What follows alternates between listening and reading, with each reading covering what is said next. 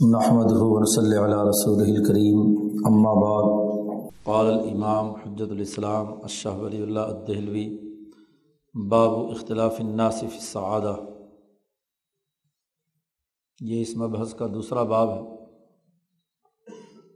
پہلے باب میں شاہ صاحب نے دنیا اور آخرت میں کامیابی کے بنیادی معیار کی نشاندہی کی تھی، اس کی حقیقت واضح کی تھی۔ کہ کامیابی سے کیا مراد ہے؟ کامیابی انسان کی اس نقطۂ نظر سے ہے کہ اس کی ملکیت اور بہیمیت کے باہمی ملاپ سے اس کے اندر جو نفس، قلب اور عقل، اس کی روح کے تین دائرے ہیں۔ تو نفس عقل کتابیں ہو اور عقل وہی الہی کتابیں ہو۔ اس کی اساس پر اسے دنیا میں اور آخرت میں کامیابی حاصل کرنی ہے۔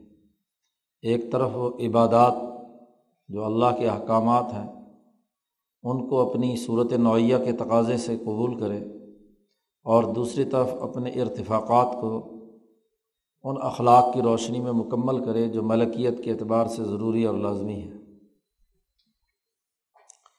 یہ سعادت کی حقیقت اور ماہیت بیان کرنے کے بعد شاہ صاحب نے اس باب میں لوگوں میں اس سعادت کے حصول کے اعتبار سے فطری اور جبلی طور پر جو اختلاف پایا جاتا ہے، اس کے لیے شاہ صاحب نے یہ باب قائم کیا ہے۔ یہ سعادت یا اس طرح کی کامیابی، اس کے چار بنیادی درجے یہاں شاہ صاحب نے واضح کیے ہیں۔ کہ یہ کامیابی کے چار بنیادی دائرے ہیں اور یہ صرف یہی نہیں، دنیا میں ہر خلق جتنے بھی اخلاق ہیں، اس کے حوالے سے یہ چار ہی درجے ہیں۔ چوتھے کے علاوہ کوئی اور درجہ نہیں ہے۔ شاہ صاحب نے یہاں ایک مثال کے ذریعے سے سب سے پہلے عام انسانی خلق جس پر پوری دنیا کے تمام انسان متفق ہیں، اس کا تذکرہ کیا ہے۔ اور پھر سعادت اور کامیابی یعنی دنیا اور آخرت کے حوالے سے جو کامیابی ہے، اس کے چار درجات کی نشاندہی کی ہے۔ شاہ صاحب نے کہا کہ سب سے پہلے تو یہ علمی قاعدہ اور ضابطہ اچھی طرح جان لینا چاہیے کہ ان شجاعت و سائر الاخلاق کما یختلف افراد الانسانی فیحہ بہادری مثلاً ایک ایسا خلق ہے جس پر دنیا کے تمام فلسفہ اور ادیان اور تمام مذاہب، تمام عقل مند اس بات پر متفق ہیں کہ شجاعت یا بہادری ایک بہت اچھا انسانی خلق ہے۔ پیچھے کہیں ذکر ہو چکا تھا کہ بدور بازا میں شاہ صاحب نے سات بنیادی اخلاق کا تذکرہ کیا ہے، جس میں سے شجا عفت بھی ہے، سخاوت، سماحت بھی ہے، وغیرہ وغیرہ۔ تو چونکہ ان میں سب سے پہلا خلق شجاعت ہے اور اس پر پوری دنیا میں کسی مذہب یا کسی عقلمند آدمی کا اختلاف نہیں ہے کہ انسان میں بہادری ایک اچھا خلق ہے۔ اور اس کے مقابلے میں بزدلی اور کم ہمتی یا پست ہمتی، تمام مذاہب و ادیان اور تمام نظام ہے حیات میں بد اخلاقی سمجھا جاتا ہے، برا خلق سمجھا جاتا ہے۔ تو شاہ صاحب کہتے ہیں یہ شجاعت اور اسی طریقے سے جو دوسرے تمام اخلاق، سات اخلاق، کما یختلف افراد الانسانی فیحہ جیسے تمام انسانوں میں اس بہادری کے حوالے سے اختلاف پایا جاتا ہے۔ اور اختلافی نوعیت جو ہے وہ چار دائروں کی ہے۔ فمن ہم مثلاً سب سے پہلا ہم شمار کر سکتے ہیں اس آدمی کو کہ جس میں سرے سے بہادری کا کوئی جرسومہ نہیں ہے۔ بائی برتھ اس کے اندر بزدلی، اس کی بہیمیت ضعیفہ اور ملکیت ضعیفہ کی جبلت کی وجہ سے پائی جاتی ہے۔ پیدائشی طور پر وہ بزدل ہے۔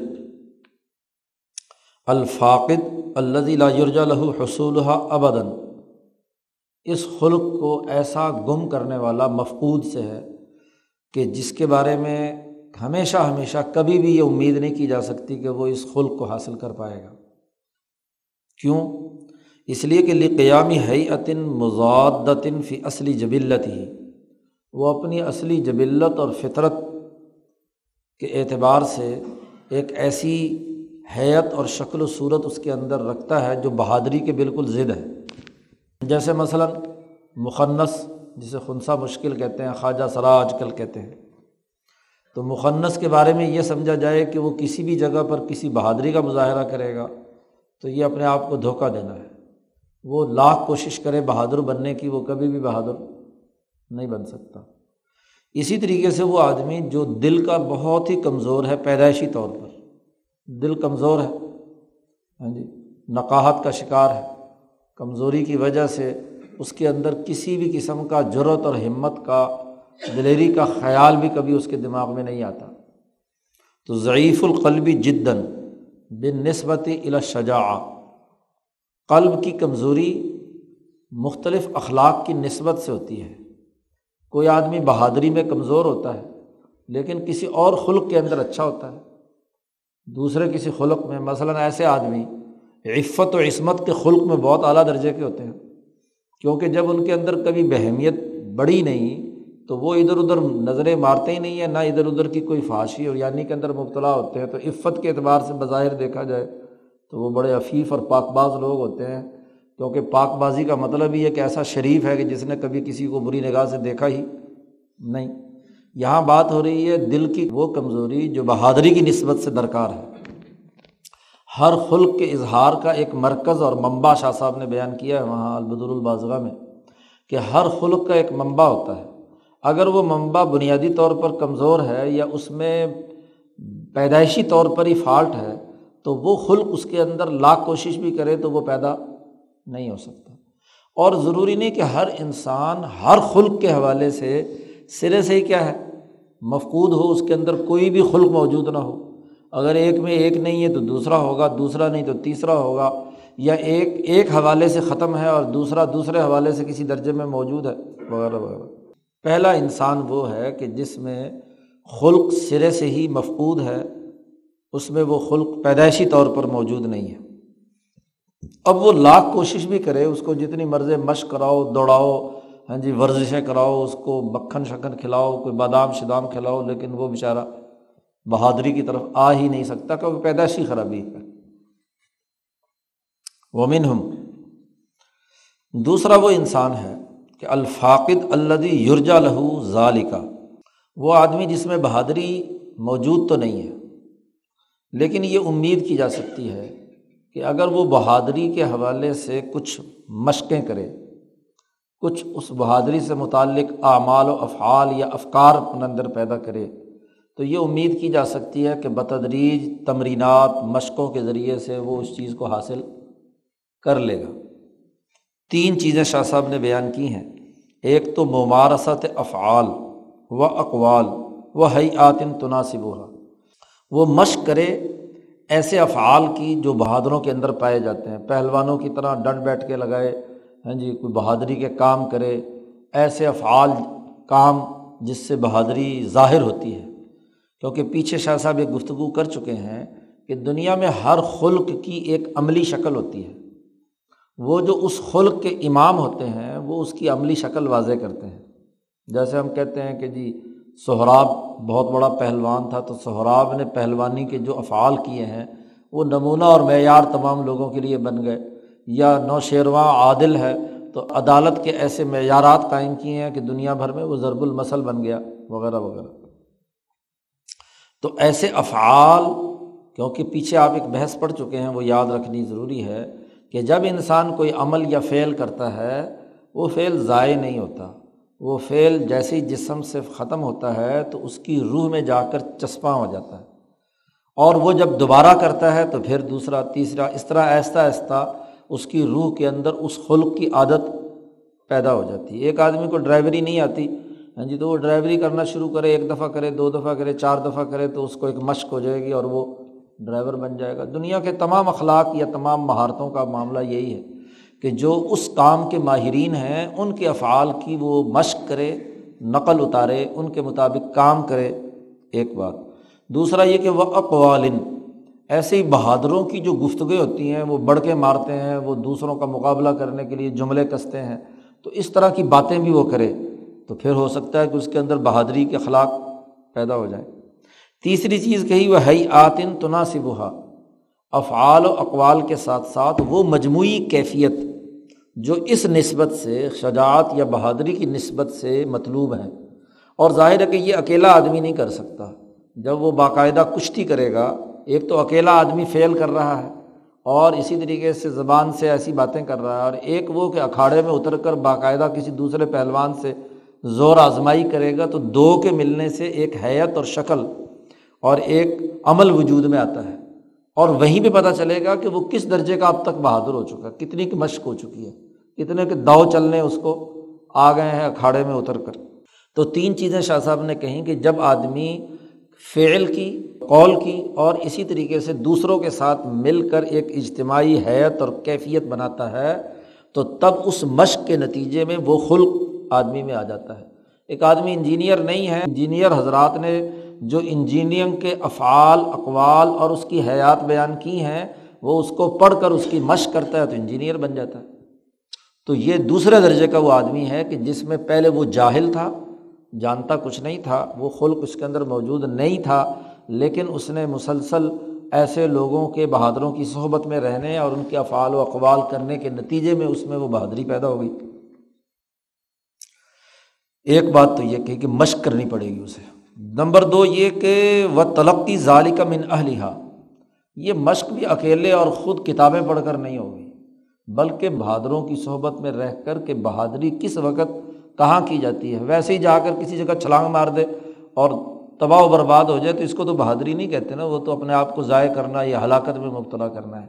تو یہ بھی کسی اہل سے جو اس خلق کا ماہر ہو، اس سے آپ کو ٹریننگ لینی پڑے گی۔ حتیٰ کہ ڈرائیوری بھی سیکھنی ہے تو کسی ڈرائیور کو ساتھ بٹھا کر سیکھیں گے کہ کس وقت گیئر لگانا ہے، کس وقت کدھر موڑنا کس وقت کدھر موڑنا ہے۔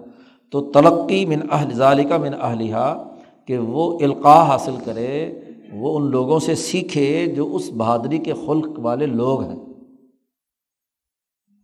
اور ایسے ہی تیسری چیز ایک اور بات کہی کہ وہ تذکری احادیثی آمتہ اب ضروری نہیں کہ اس کا استاد سکھانے والا وہ اس خلق کا بہت بڑا ایکسپرٹ اور امام ہی ہو۔ ظاہر ہے کہ اس نے بھی کسی سے سیکھا ہوگا۔ تو ہر خلق کے یا ہر شعبے کے جو اونچے درجے کے لوگ ہوتے ہیں، امام ہوتے ہیں، یا امام کی بات آگے آ رہی ہے کہ خلق کے امام سے کیا مراد ہے؟ تو وہ جو امام ہوتے ہیں، نمونے کے لوگ ہوتے ہیں، جیسے نوشیرواں عدل میں مشہور ہے ہاں جی اسی طریقے سے دوسرے لوگ جو ہیں، بہادری میں مشہور ہیں، تو جو لوگ ہیں، ان کے افعال و اقوال کیا تھے؟ وہ کیا کرتے تھے؟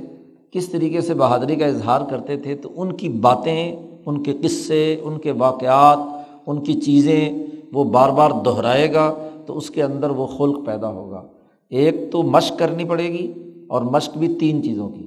نمبر دو، جو اس خلق کے ماہرین ہیں، ان کی صحبت میں رہ کر ان سے اس کی ٹیکنیک سیکھنی ہوگی۔ اور نمبر تین یہ ہے کہ جو اس خلق کے بہت بڑے امام پہلے سے نمونے کے لوگ گزرے ہیں، ان کی باتیں دہرانی پڑیں گی۔ بار بار ان کا تذکرہ ہوگا ہاں جی مذاکرہ ہوگا کہ وہ لوگ ایسے تھے ایسے تھے، انقلابی تھے، بہادر تھے، یوں حریت و آزادی کے لیے کام کیا، انہوں نے یوں کیا، وہ کیا۔ تو ان کے واقعات انسان کے اندر تحریک پیدا کرتے ہیں اور اس کے نتیجے میں اس میں وہ خلق پیدا ہو جاتا ہے۔ وما جرا علیہم من الحوادث فی ایام پھر یہ تین باتوں کے بعد ایک اور بات بھی ہے کہ وہ خود بھی ان واقعات اور حوادث کے مراحل سے گزرے۔ جی یہ ساری چیزیں کتابوں میں پڑھ لیں، صحبت میں رہ کر کچھ سیکھ بھی لیں، کچھ واقعات اور قصے بھی بیان یاد کر لیے۔ لیکن انسان کی بہادری کا اس وقت پتہ چلتا ہے کہ جب حوادث ایام گزرتے ہیں، مرحلہ آتا ہے، کہیں چیلنج درپیش ہوتا ہے۔ ہاں جی مقابلے کی صورت سامنے آتی ہے۔ تو سب بتو فشدائد و اقدم و المحالک۔ ایسی مصیبت اور شدت کے وقت میں وہ ثابت قدم رہے۔ یہ نہ ہو کہ واقعات تو بہادروں کے سناتا رہے اور قصے بھی سنائے اور انفرادی طور پر اکھاڑے میں بڑی مشقیں بھی کرے، لیکن عین وقت پہ جب کام کا وقت ہو تو پھر کیا ہے پانی نکل جائے؟ تو ایسا کام نہیں ہے۔ سب بھی تو فشدائد وہاں وہ بہادری دکھائے بھی۔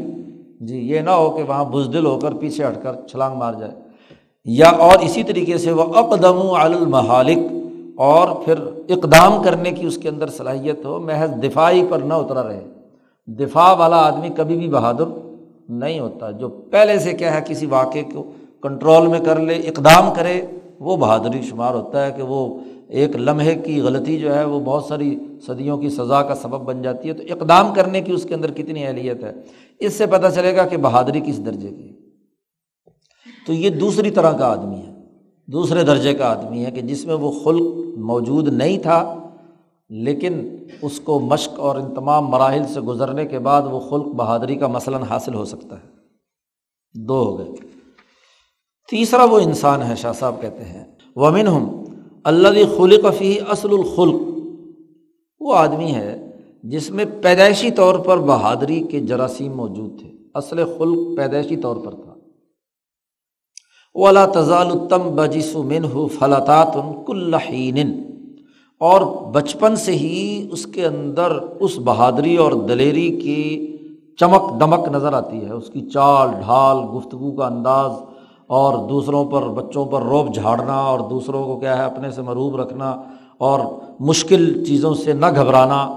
ہاں جی تو لا تضال تم بجسمن ہو فلاطات ہر وقت اس کے اندر اس کے اعمال و حرکات و سکنات سے کبھی کبھی جھلکتا ہے کہ یہ دلیر اور بہادر بنے گا۔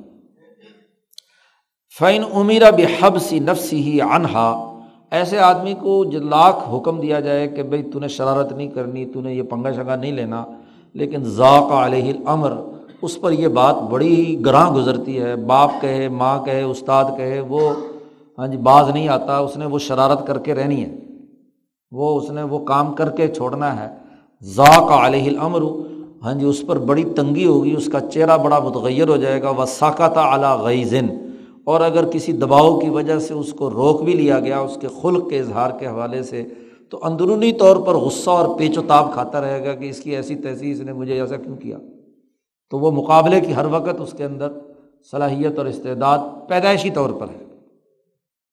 اور وہ ان عمیرہ بھی ماں یوناسب جبلتا ہو اور اگر اس کو ذرا حوصلہ دے کر کمر تھپ تھپا کر کہا جائے کہ ہاں شبہ، تو اس کی جبلت کے مطابق بات کرو، تو پھر یہ ایسے ہی ہے جیسے کسی سلفر یا گندک کو آگ کی تیلی لگا دینا۔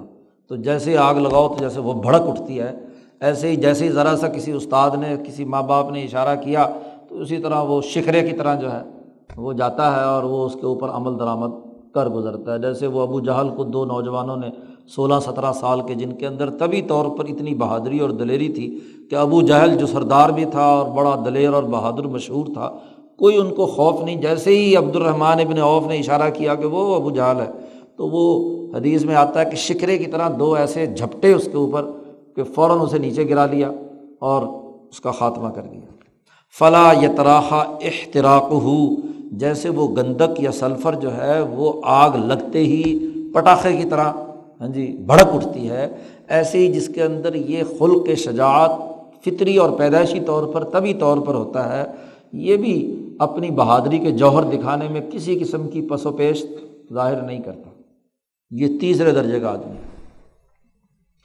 اور چوتھے درجے کا آدمی وہ ہے کہ اللہ خلق فیح الخلق کامل وافرن چوتھا اس سے بھی اونچے درجے کا ہے، جس کے اندر خلق بچپن سے ہی وہ خلق مکمل اور وافر مقدار میں ہے۔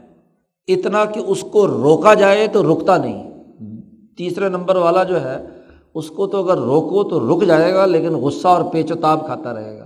یہ جو چوتھے نمبر والا ہے، دنیا کی کوئی طاقت اس کو اس خلق سے روکنا بھی چاہے تو وہ جب اس نے اعظم اور ارادہ کر لیا، بہادری یا دلیری دکھانے کا، تو دنیا کی کوئی طاقت اس کو نہیں روک سکتی خل کفیل خلق کامل وافر و ین دفع الا مقتضیاتی ضرورتاً اس نے ضرور اپنے اس خلق کے تقاضے کے مطابق اس کام کی طرف از خود طبی طور پر وہ دھکیلا جاتا ہے۔ جیسے کسی نے اس کو دھکا دے دیا ہو، چاہے وہ کوئی بھی اس کو جتنا مرضی روکے۔ وہ ان دعیا الجبنی مثلاً اشد دعوتن اگر اسے بزدلی کی دعوت بھی دی جائے اور بہت شدید دعوت دی جائے، سارے لوگ اس کو روکیں کہ نہیں بھائی، یہ کام نہیں کرنا، بزدلی کا کوئی اظہار کی بات کریں، تو وہ کسی پکارنے والے، کسی دعوت دینے والے کی دعوت قبول کرنے کے لیے تیار نہیں ہوتا۔ لم یکبل اب ہوتا کیا ہے؟ ایسا آدمی جو ہے، یتیسر لہ الخروج الا افعال حاضل خلق والحیات المناسبت لہو بطبعی ایسے آدمی کو اس خلق کے جو افعال ہیں اور اس خلق کے طبی طور پر جو شکلیں اور صورتیں دنیا میں بنتی ہیں، وہ طبی طور پر ان کی طرف دھکیلا جاتا ہے اور ان کا اظہار کرتا ہے۔ اب نو شیرواں ہے، اس کی طبیعت مثلاً عدل پر بنی، تو وہ چاہے دنیا کی کوئی طاقت اس کو روکے، وہ عدل سے باز نہیں آئے گا۔ تو ایک بہت بڑا مشہور پہلوان ہے، وہ پہلوانی سے باز نہیں آئے گا، لاکھ اس کو کوشش کرو روکنے کی۔ من غیر رسمن ولا دعوت نہ کسی سسٹم کے تھرو آپ کنٹرول کر سکتے ہو، وہ سسٹم کو بھی توڑ دے گا۔ سسٹم کی پرواہ نہیں کرے گا۔ اس کو کوئی دعوت دے تو دعوت بھی قبول، اس دعوت کو بھی ٹھکرا دے گا۔ رسم، سسٹم۔ تو سسٹم کی طاقت بھی کہ اپنے ارادوں سے باز نہیں آ سکتا، وہ سسٹم کو توڑنے کے درپے ہوتا ہے۔ شاہ صاحب کہتے ہیں وہ حاضہ حول امام و فی حاضل خلق ایسا آدمی جس خلق کے بارے میں بھی آپ گفتگو کریں ساتھ وہ اور چار یہ۔ جس خلق کے بارے میں بھی آپ گفتگو کریں، ایسا آدمی اگر چوتھے درجے کا ہے، تو وہ اپنے اس خلق کا کیا کہلائے گا؟ امام۔ امام وہ ہوتا ہے جو اپنے کام کے قاعدے اور ضابطے وضع کرتا ہے۔ امام اسی کو کہتے ہیں، آگے جا کر شاہ صاحب نے سیاست کی بحث میں امام کی تعریف کی ہے کہ امام وہ ہوتا ہے جو قانونی قاعدے اور ضابطے طریقۂ کار، افعال، سسٹم بناتا ہے۔ یہ خود سسٹم بنانے والا فرد ہوتا ہے۔ یہ کسی دوسرے کے تابع ہو کر نہیں چلتا، یہ امام ہوتا ہے۔ لا یحتاج الا امام اصلاً، وہ کسی اور امام کا سرے سے محتاج، وہ تقلیدی ذہن نہیں ہوتا، وہ کسی کے پیچھے نہیں لگتا، وہ خود امام ہوتا ہے۔ یہ اونچے درجے کا خلق ہے۔ یہ بیچارے مولوی کہتے ہیں مولانا سندھی کے بارے میں کہ جی وہ مولانا سندھی پر سب سے بڑی بات یہ کہ وہ کسی کی مولانا شاہ عبد القادر رائے پوری نے ان کے بارے میں کہا کہ وہ کسی تقلید میں بات ماننے والے نہیں تھے۔ کسی کی تقلید میں بات ماننے والے نہیں تھے، اس لیے مولانا سندھی ان کے خیال کے مطابق کیا ہے، غلط آدمی ہے حالانکہ شاہ صاحب کہتے ہیں کہ جو تقلید میں کسی کی بات نہ ماننے وہ تو کیا ہوتا ہے، اپنے علاقے کا امام ہوتا ہے۔ وہ تو اپنے اس خلق کا امام ہے۔ اسی وجہ سے تو امام انقلاب ہے۔ کہ انقلاب کے دائرے میں انہوں نے قاعدے اور ضابطے اور اصول وضع کیے۔ اس خلق میں دنیا کی ساری طاقتیں ان کا مخالف ہوں، سارے مولوی مخالف ہو جائیں، سارے مدرسے مخالف ہو جائیں، سارے پیر مخالف ہو جائیں، ساری حکومتیں مخالف ہو جائیں، انگریز جیسی بڑی طاقت مخالف ہو جائے، وہ اپنے نظریے سے بعض نہ آئے، وہ کبھی ٹک کر نہ بیٹھے۔ وہ از خود اس کے لیے کیا ہے؟ تو لا یحتاج الا امام اصلاً ایسا کسی امام کا محتاج نہیں ہوتا، وہ کسی کی تقلید میں چلنے کے قابل نہیں ہوتا۔ اور وہ یجب الدین ہم دون فلخل کی تمسکو بھی سنتی ہی اور ان لوگوں پر لازمی اور واجب اور فرض ہے جو اس امام سے نچلے درجے میں خلق رکھنے والے لوگ ہیں یعنی تیسرے درجے اور دوسرے درجے کے جو لوگ ہیں، ان پر فرض اور لازمی ہے۔ کہ ایسے آدمی کے طریقۂ کار کی پابندی کریں۔ اگر وہ اس خلق کو حاصل کرنا چاہتے ہیں۔ یہ تمسکو بے سنت ہی اس نے جو طریقۂ کار جاری کیا ہے، اس نے جو انقلابی پروگرام دیا ہے، اس نے جو طریقۂ کار وضع کیا ہے، اس کی پابندی کریں، اس کی اتباع کریں۔ اور نہ صرف اس کی پابندی کریں، بلکہ وہ عزو بن نواجم اعلیٰ رسومی ہی اس نے جو پروسیجر طے کیے ہیں، اس نے جو طریقۂ کار وضع کیا ہے، اس کو بڑی مضبوطی سے پکڑ لے عربی میں کہا جاتا ہے دانتوں اور دانتوں میں سے بھی جب کسی کپڑے کو داڑ داڑوں سے پکڑ لیا جائے تو دنیا کی کوئی طاقت چھڑا نہیں سکتی۔ اس کو کہتے ہیں یہ عزو بے نواز ذہم کہ اپنے داڑوں سے کسی چیز کو پکڑ لینا کہ جو ہاں جی کسی کو کاٹ لے یا کوئی کپڑا پکڑ لے یا کوئی چیز پکڑ لے تو داڑھ سے پکڑ کر آپ بہت سارے کام کر سکتے ہیں۔ دانت سے سامنے سے پکڑو تو دانت ٹوٹ سکتا ہے۔ لیکن داڑھوں اور خاص طور پر پیچھے کی داڑھوں سے پکڑو تو وہ چیز پھٹ جائے گی، ٹوٹ جائے گی، لیکن باہر نہیں نکلے گی۔ اور وہ تکلفی محاکاتی حیتی ہی اور اس خلق سے جو نیچے کے خلق والے لوگ ہیں، تیسرے درجے پہ اور دوسرے درجے والے لوگ، ان کو چاہیے کہ وہ چاہے تکلف کے ساتھ ہی ہو، اس کے کاموں کی نقل اتارے۔ تب جا کر وہ اس خلق کو کسی درجے میں حاصل کر سکتے ہیں۔ وہ یہ تذکرو وقا اور وہ اس کے واقعات، اس کی دلیری کے فیصلے، اس کی جرت مندی اس کے اقدامات، اس کے واقعات کا مذاکرہ کریں۔ کہ ایسے بہادر اور دلیر اور حریت پسند جنہوں نے یہ، ان ان مرحلوں سے یہ کام کیا ہے، وہ ان کا مذاکرہ کریں، آپس میں بات چیت اور گفتگو کریں۔ تاکہ لیخ رجو الکمال المتوقع الحم من الخلق، جو تاکہ وہ کامل خلق کسی درجے میں ان کے اندر پیدا ہو جائے، دوسرے درجے اور تیسرے درجے کے لوگوں کے لیے۔ بے حسب ما قدر الحم جتنا ان کی استعداد ہے، پیدا اتنا ہی ہوگا جتنی ان کی استعداد ہے۔ اپنی اپنی استعداد کے مطابق وہ اگر نقل اتاریں گے، ان کے واقعات بار بار پڑھیں گے، ان کا مذاکرہ کریں گے، اس پر مباحثہ اور مکالمہ کریں گے، تو آہستہ آہستہ ان کی باتیں جو ہیں وہ انسان میں آئیں گی۔ آئیں گی اتنی ہی جتنی آپ کی استعداد ہے۔ اب یہ مبتدا ہے۔ اور آگے خبر آ رہی ہے۔ شاہ صاحب نے کہا، علمی قاعدہ اور ضابطہ یہ ہے کہ جیسے بہادری وغیرہ کے ان اخلاق کے چار دائرے ہیں فقض علی کا فقض علی کا ایسے ہی یک تریفون فی حاضل خلق اللہ علیہ مدار سعاداتی ہم ایسے یہ جو خلق ہے کامیابی اور سعادت کا، جو چار کا مجموعہ ہے، جس کی آگے تفصیل چوتھے باب میں آئے گی، وہی تہارت سماحت، اخبات اور ہاں جی عدالت۔ تو ان اخلاق کا جو خلق ہے یعنی دنیا اور آخرت میں اعلیٰ درجے کی کامیابی کا جو معیار ہے، اس خلق کے حصول کے اعتبار سے بھی چار ہی درجے کہ نفس عقل کے تابع ہو اور عقل وہی الہی کے تابع ہو وہی کی اتباع کرے، اس کے تابع چلے، یہ جو بات کہی ہے اور بہیمیت، ملکیت کے تابع بن جائے، خواہشات اور باقی چیزوں سے نکل جائے تو اس سعادت کی مدار کے اعتبار سے یہ جو خلق ہے، اس کے بھی چار درجہ نمبر ایک فمین ہم پہلا آدمی وہ ہے، الفاقد اللہ لاجرجا صلاح وہ جو اس طرح کی دنیا اور آخرت کی کامیابی کی جو سعادت کا معاملہ ہے، اس میں وہ سعادت اس درجے کی ختم اور مفقود شدہ ہے کہ کبھی وہ درست ہو ہی نہیں سکتا۔ لا یورجا صلاح ہو شاہ صاحب نے اس کی مثال دی جیسے وہ آدمی جس کو بچہ جس کو حضرت خضر علیہ السلام نے قتل کیا تھا۔ تو بھی آ کافرن اس لیے کہ وہ کفر پر پیدا ہوا تھا۔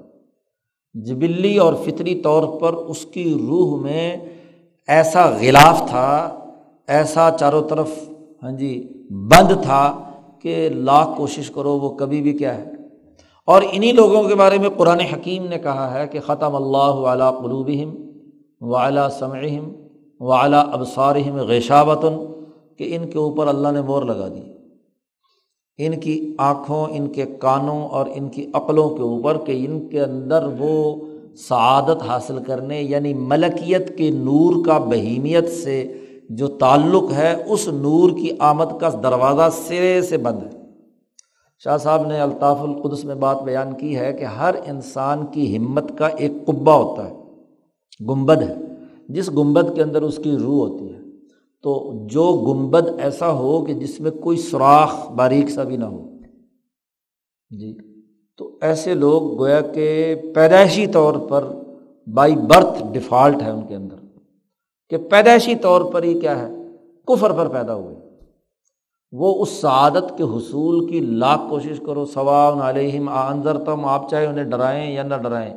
لا یؤمنون، یہ کبھی ایمان اس لیے کہ انہوں نے خود کہہ دیا کالو قلوبنا غلف۔ ہمارے دلوں کے اوپر تو غلاف چڑھا ہوا ہے۔ ہمیں یہ بات نظر نہیں آ رہی، اس کا ہمیں ادراک ہمارے دائرے سے باہر ہے۔ قرآن نے اسی کو اشارہ کیا ہے، شاہ صاحب نے جملہ استعمال کیا قرآن کا سم مم بک من اوم یون فہم لا یرجعون۔ گونگے بھی ہیں، بہرے بھی ہیں اور اندھے بھی ہیں۔ یا تو آنکھوں سے دیکھتا ہے یا کانوں سے سنتا ہے۔ یا منہ سے بولتا ہے، تینوں چیزیں ان میں ہیں۔ فملا یرجعون یہ واپس لوٹ کر نہیں آ سکتے۔ ایسے انسان دنیا میں اللہ ماشاء اللہ جیسے خنسا مشکل ہزاروں لاکھوں میں چند ایک ہوتے ہیں۔ ہاں جی وہ بہت تھوڑے سے لوگ ہوتے ہیں اللہ ماشاء اللہ دنیا میں قوانین ان کی بنیاد پر نہیں بنتے۔ بائی برتھ ہی ایسا فالٹ ہوتا ہے، ان میں ایسی خرابی پائی جاتی ہے کہ وہ ٹھیک ہی نہیں ہو سکتی پیدائشی طور پر خرابی ہو جائے تو ڈاکٹر بھی ہاتھ کھڑے کر دیتے ہیں کہ بھائی ہمارے پاس اس کا کوئی علاج نہیں ہے۔ ایسے ہی وہ انسان اور وہ ہزاروں لاکھوں میں سے چندی ہوتے ہیں۔ فرعون، نمرود، شداد، انگلیوں پہ گنے جا سکتے ہیں۔ ابو جہل اتبا شہبہ وغیرہ وغیرہ وغیرہ۔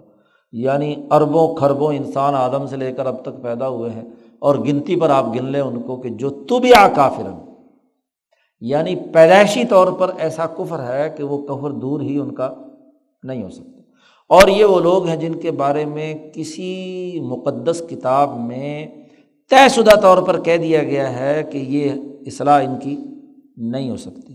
ورنہ باقی لوگ تمام کے تمام جن کے بارے میں نس نہیں آئی ہے یعنی قرآن نے یا اللہ نے بات بیان نہیں کی ہے، ان کے بارے میں یہ کہنا کہ وہ سرے سے طبیہ کافرن ہے ایسا نہیں ہے۔ ان کے لیے آخری وقت تک یہ امید کی جا سکتی ہے کہ کسی بھی مرحلے پہ کہیں کایا پلٹ ہو اور وہ کیا ہے؟ درست راستے پر آ جائے۔ یہ جو قانون اور ضابطہ ہے جو آپ کے دماغ میں کل بلا رہا ہے کہ وہ فطری طور پر ہی اگر ہے تو پھر یہ کلو مولودن کا کیا مسئلہ ہے؟ کلو مولودن یولد الفطرطف اباواہ یو حودانی ہو یو نصرانی ہی یہ عام قاعدہ اور ضابطہ ہے۔ اور عام قاعدے اور ضابطے کے اندر استثناءات ہوتے ہیں۔ دنیا بھر کے ہر قانون میں کوئی مستثریات ضرور ہوتے ہیں۔ تو اس حوالے سے چند افراد گنتی کے ہیں جن کو سمم بکم عمجن فہم لا یرجعون، یا وہ خضر علیہ السلام نے جس بچے کو قتل کیا تھا، تو وہ بچہ تو بیا کافر، نس سے پتہ چل گیا کہ یہ پیدائشی طور پر اس کے اندر کفر ہے، اس میں یہ صلاحیت اور استعداد ہی نہیں۔ شاہ صاحب، پہلا خلق، پہلا افراد جو سعادت کے حوالے سے ہیں، ان کا تذکرہ کرنے کے بعد دوسرے کا تذکرہ کر رہے ہیں ومن ہم دوسرا درجہ وہ ہے کہ الفاقد اللہ یورجا لہو ظال کا بادر ریاضات شاقتن و اعمال دیمتن یو آخذ بحا نفس ایسا آدمی جس میں یہ خلق سعادت حقیقیہ کا نہیں تھا، لیکن امید کی جا سکتی ہے کہ اگر یہ ریاضت کرے اور ہمیشہ کچھ اعمال کو کی مشق کرتا رہے اور اپنے آپ کا مواخذہ کرتا رہے، تو ایسے آدمی میں امید کی جا سکتی ہے کہ یہ سعادت حقیقیہ کا خلق پیدا ہو سکتا ہے۔ ریاضات شاقہ، ریاضات کی بات پیچھے آئی تھی تو وہاں ذکر کیا گیا تھا کہ ریاضت کا تعلق بہیمیت کو مشقت میں ڈال کر ملکیت کے تابع بنانا ہے۔ اور عبادات یا اعمال کا تعلق ملکیت کے ساتھ ہے کہ انسان کی جو ملکی روح ہے، وہ مسلسل وہ عمل کرتی رہے تو پھر بہیمیت اس کے ساتھ کیا ہے؟ صلاح کر لیتی ہے۔ پھر انسان اپنا مواخذہ بھی کرتا رہے اپنے نفس کا۔ ایسا آدمی از خود ٹھیک نہیں ہو سکتا۔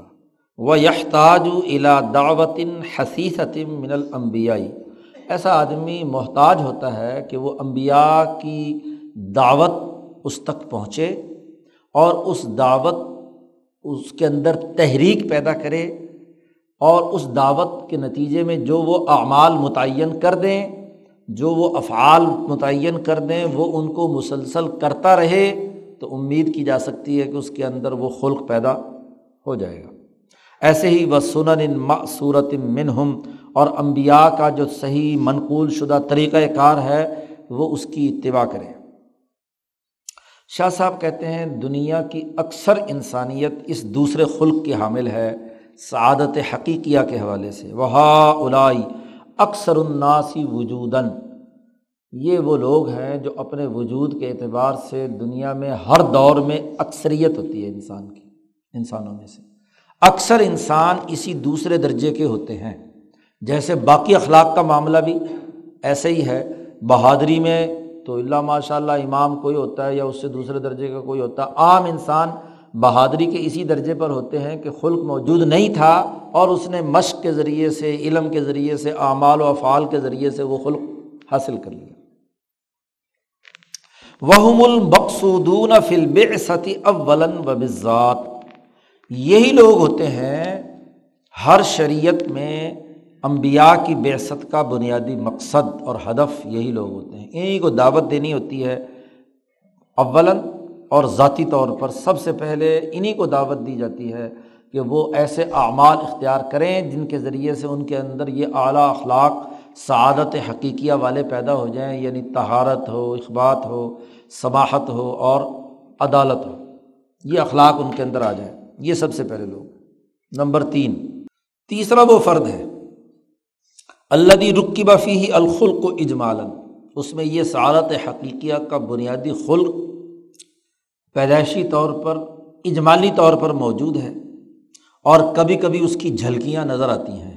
یم بجی سمن ہو فلطات ہو لیکن اپنے اس خلق کی تفصیلات کے لیے وہ محتاج ہوتا ہے اور ایسے ہی اس خلق کے مناسب اعمال و افعال کو عمل درآمد کرنے کے لیے محتاج ہوتا ہے وہ ایک امام کا، جو اس خلق کی تفصیلات طے کرتا ہے۔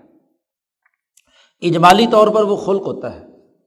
جیسے مثلاً ابو بکر صدیق رضی اللہ تعالیٰ عنہ وہ ہاں جی جاہلیت کے زمانے میں بھی نیک تھے۔ طبی طور پر، اجمالی طور پر ہر چیز اچھے سخاوت بھی تھے۔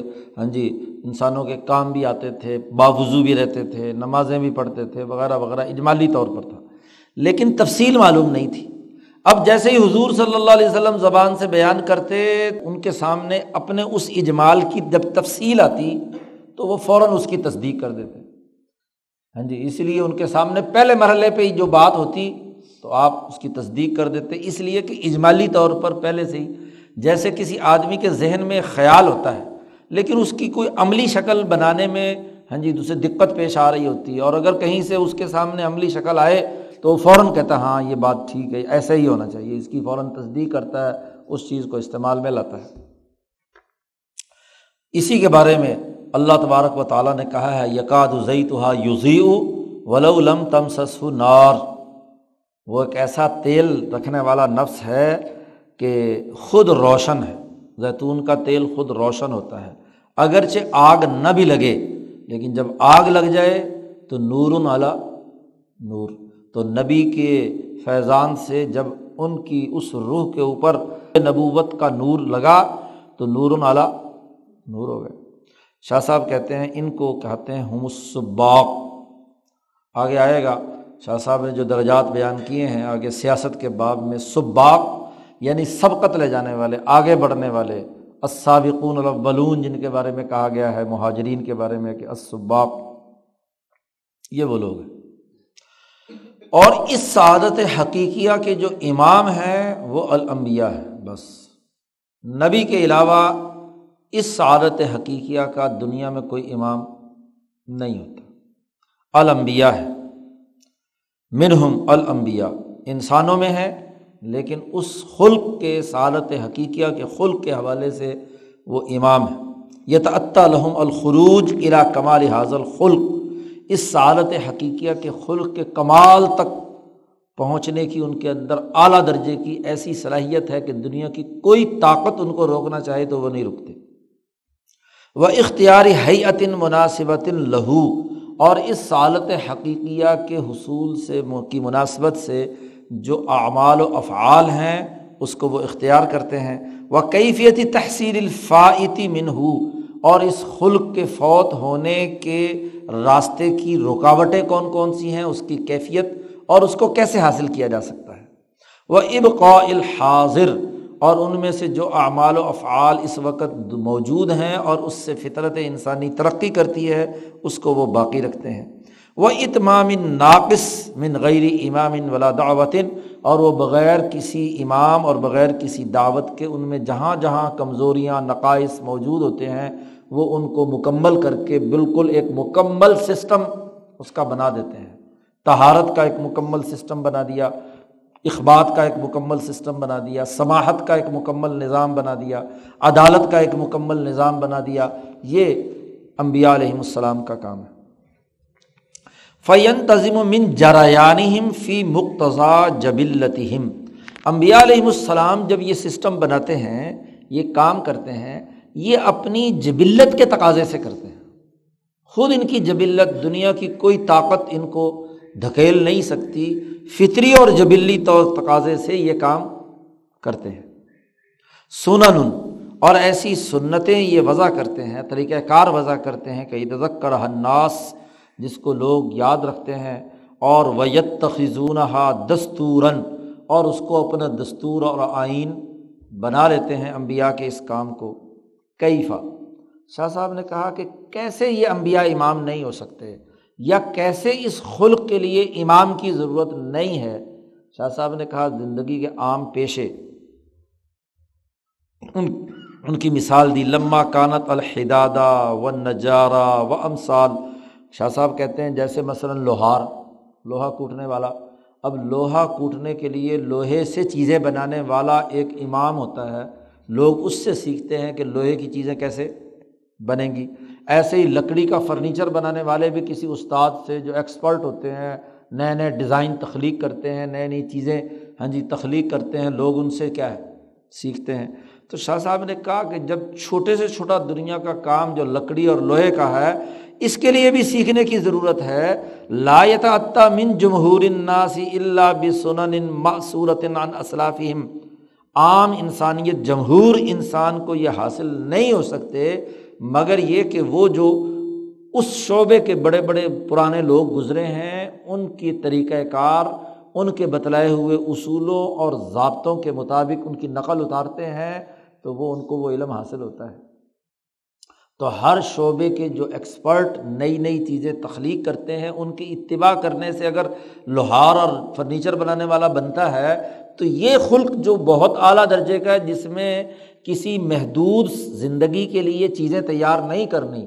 جس میں اس دنیا کی کامیابی کے لیے بھی اور موت کے بعد کی طویل سفر میں بھی، حشر کے میدان میں بھی، آگے اگلے مرحلے میں بھی، جنت اور دوزخ کے مراحل میں بھی اس انسان کو کامیاب بنانا ہے، تو اس کے لیے کیوں رہنما کی ضرورت نہیں؟ اس کے لیے کیوں امام کی ضرورت نہیں؟ فما ضنو کا تیرا کیا خیال ہے؟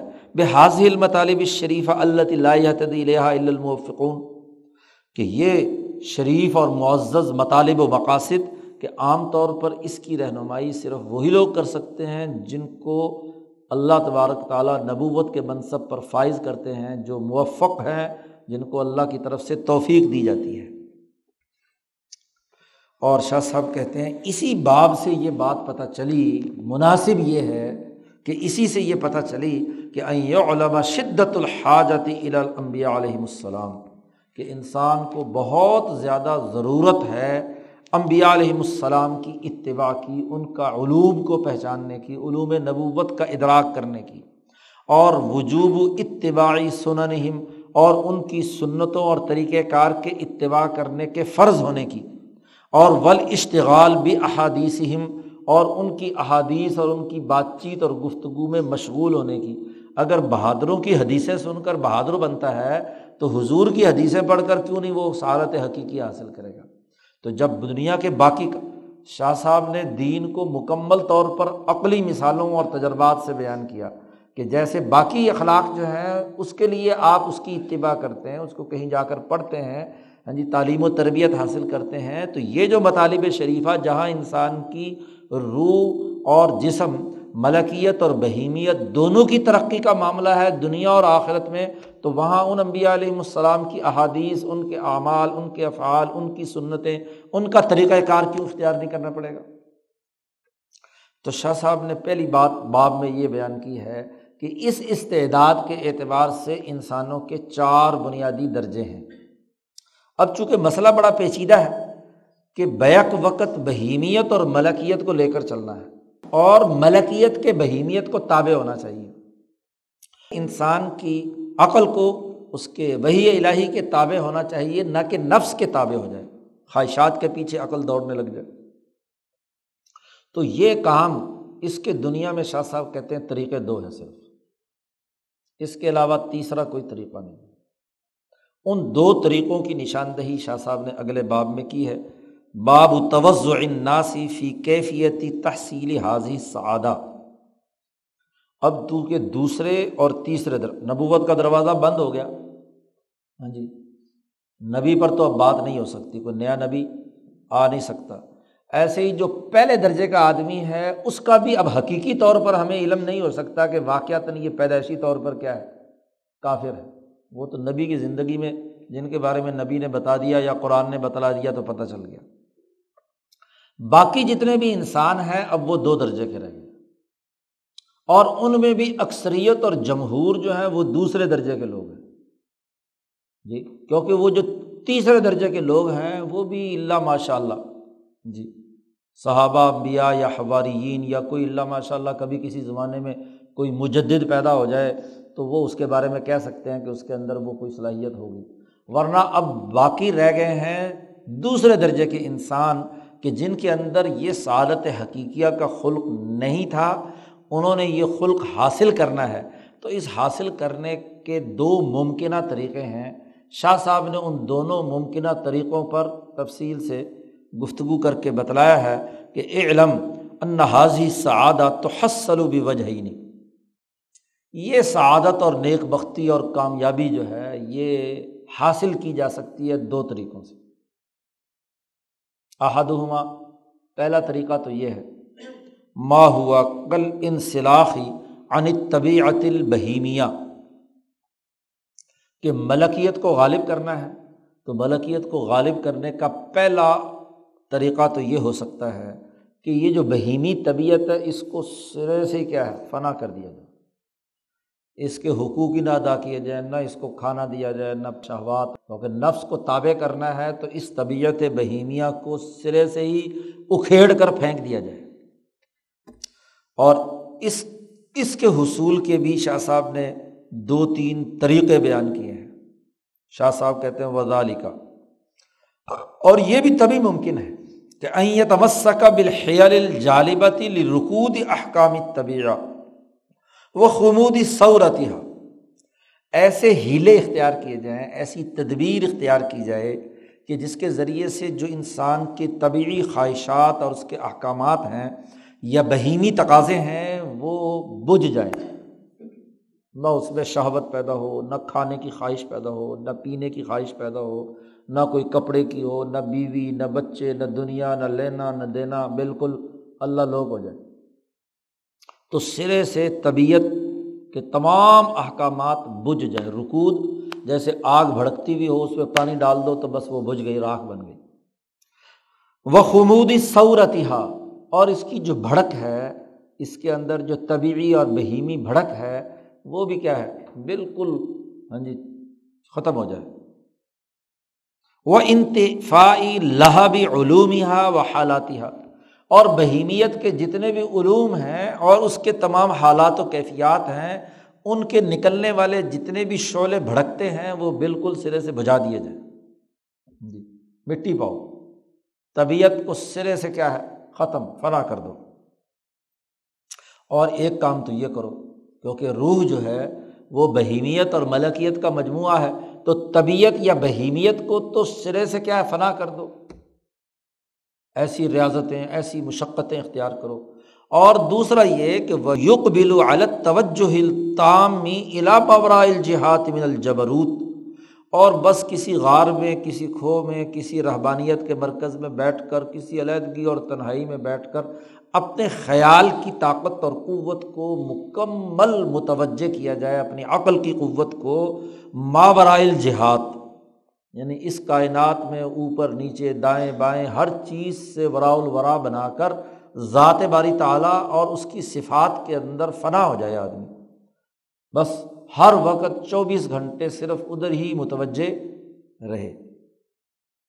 ایسے ہی وہ قبول نفسی لعلوم مفارقت عن زمانی ول مکانی بالکلیہ۔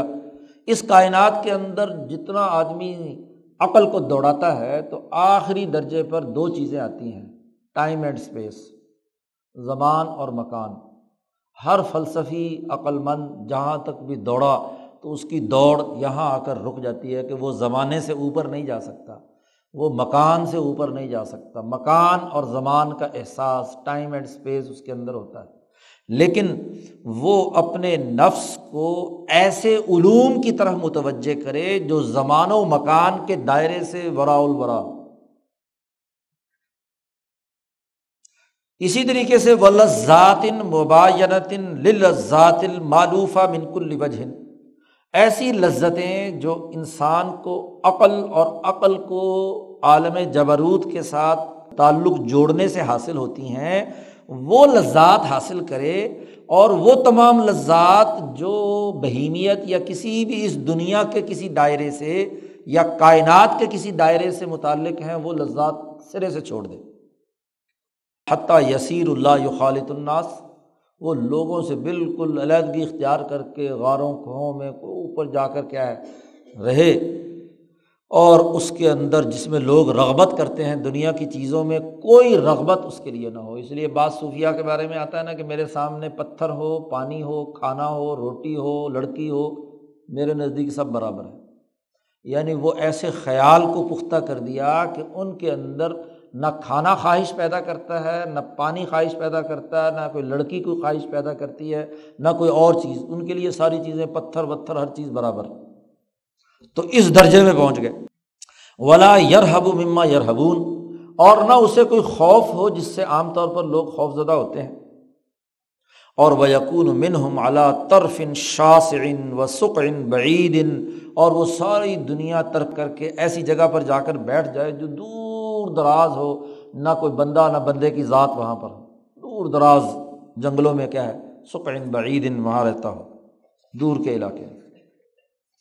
شاہ صاحب کہتے ہیں وہادہ الدی یہ طریقہ حقیقی سعادت حاصل کرنے کا ان لوگوں کا ہے یروب ہو المت من الحکمہ و من صوفیہ وہ لوگ جو اپنے آپ کو الہیات یا ذات باری تعالیٰ کا ارادہ کرتے ہیں، لیکن من الحکمہ میں سے ہیں، سائنسدانوں، فلسفیوں میں سے ہیں۔ فلسفی دماغ لوگ جو ہیں، جن کو فلسفے کی زبان میں، فلسفے کی تقسیم میں اشراقیین کہا جاتا ہے۔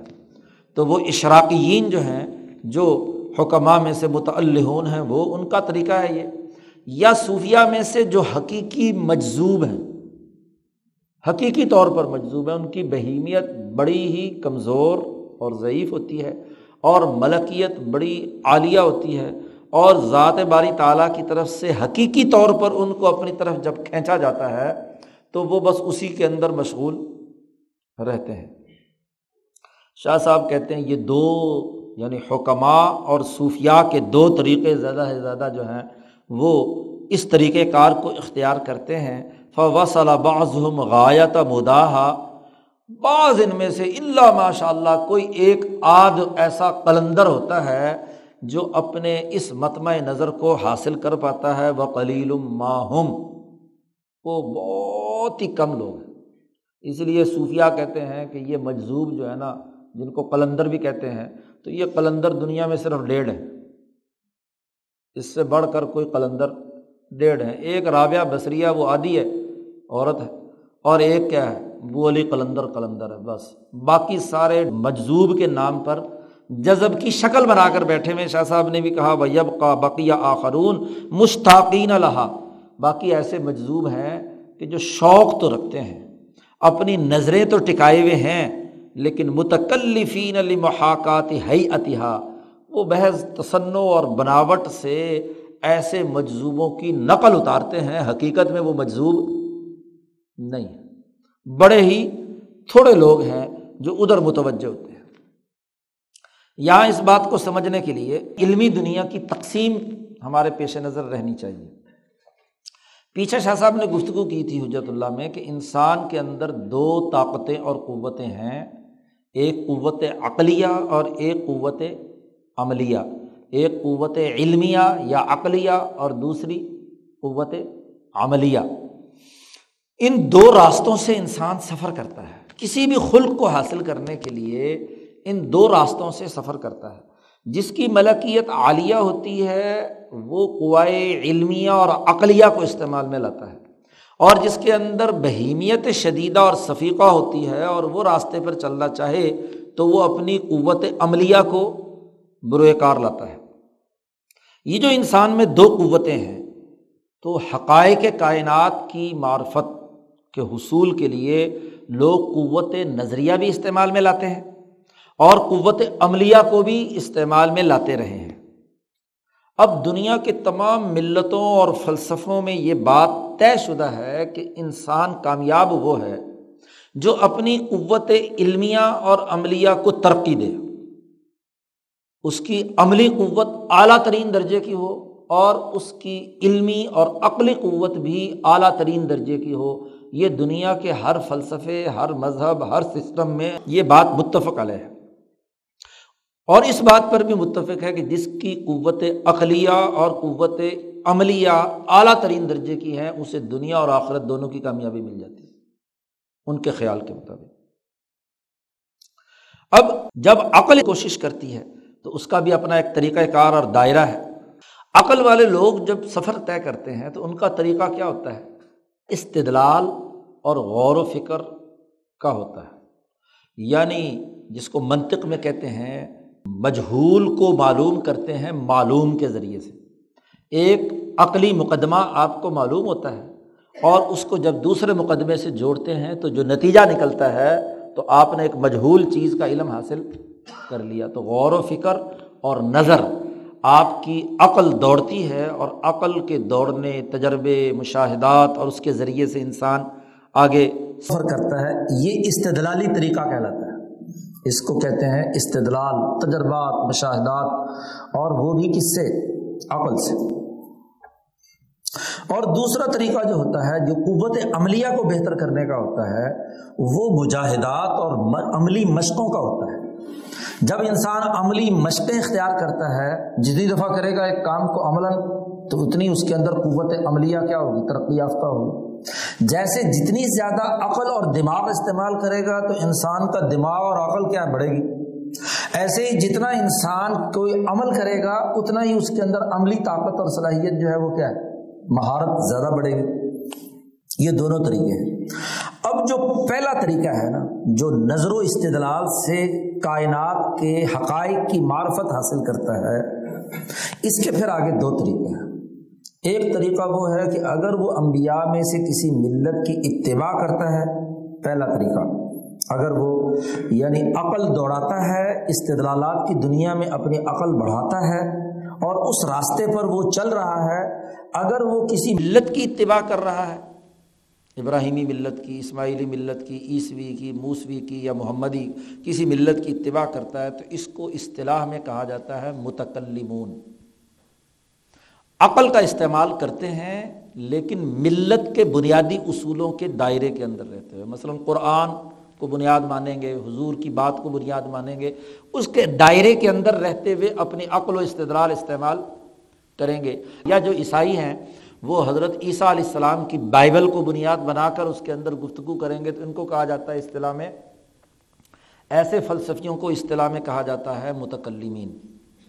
جی اور اگر وہ کسی ملت کی اتباع نہیں کر رہے، تو ان کو کہا جاتا ہے الحکمہ سائنسدان حکمہ حکیم، اور المشایون یہ مشائین کی بات آگے آ رہی ہے تو پھر سمجھائیں گے۔ تو مشائین جو ہے حکمہ وہ ہیں، اور جیسے ارستو اور اس کی جتنے بھی اتباع کرنے والے لوگ ہیں، وہ کسی ملت نبوی کے تابع نہیں تھے انہوں نے اس کے بغیر اپنی عقل و نظر کو اور استدلالات کو، منطق اور فلسفے کو استعمال میں لا کر اپنی عقل کی بڑھوتری کے لیے طریقۂ کار اختیار کیا۔ غیر مسلموں میں یعنی اسلام کی آمد سے پہلے ارستو اس کا موجد اول یا بابا آدم کہلاتا ہے۔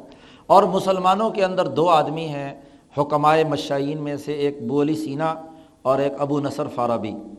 یہ دو آدمی بنیادی طور پر مسلمانوں میں سے ہیں جو حکمائے مشاعون کہتے ہیں ان کو مشائیہ کہا جاتا ہے۔ اور جو دوسرے نقطۂ نظر سے چلتے ہیں یعنی جو عملی طور پر ریاضتیں اور مجاہدات کی شکل میں ہاں جی معرفت حقائق حاصل کرنا چاہتے ہیں، چونکہ ان کی بہیمیت مضبوط ہوتی ہے، تو اپنی ان میں قوت عملیہ زیادہ طاقتور ہوتی ہے، تو اپنی عملی قوت کو استعمال میں لانے والے جو لوگ ہوتے ہیں، اگر وہ کسی شریعت کے تابع ہوں، تو ان کو صوفیہ کہا جاتا ہے۔ وہ صوفیہ کہلاتے ہیں، صوفیہ المتشرعون، کہ وہ شریعت کی پابندی کے اندر رہتے ہوئے تصوف کے عبور سے گزرتے ہیں۔ اور اگر ایسا نہیں، تو ان کو حکمہ الاشراقیون کہا جاتا ہے۔ اور اگر وہ کسی شریعت کے تابع نہیں ہیں، تو ان کو الحکمہ الاشراقیون کہا جاتا ہے کہ وہ اپنی عملی قوت کو مسلسل مہارت اور تمام چیزوں سے گزارنے کے لیے جد وجہد اور کوشش کر رہے ہوتے ہیں، تو یہ ریاضت اور مجاہدوں سے چیزوں کو حاصل کرتے ہیں۔ جیسے مثلاً اس کا جو بابا آدم ہے، اشراقی جو فلسفہ ہے، یہ افلاطون ہے۔ عجیب بات ہے حکمائے اشراقیون کا ابا جان افلاطون ہے اور افلاطون کا شاگرد ارستو جو ہے، وہ حکمائے مشعیون کا کیا ہے؟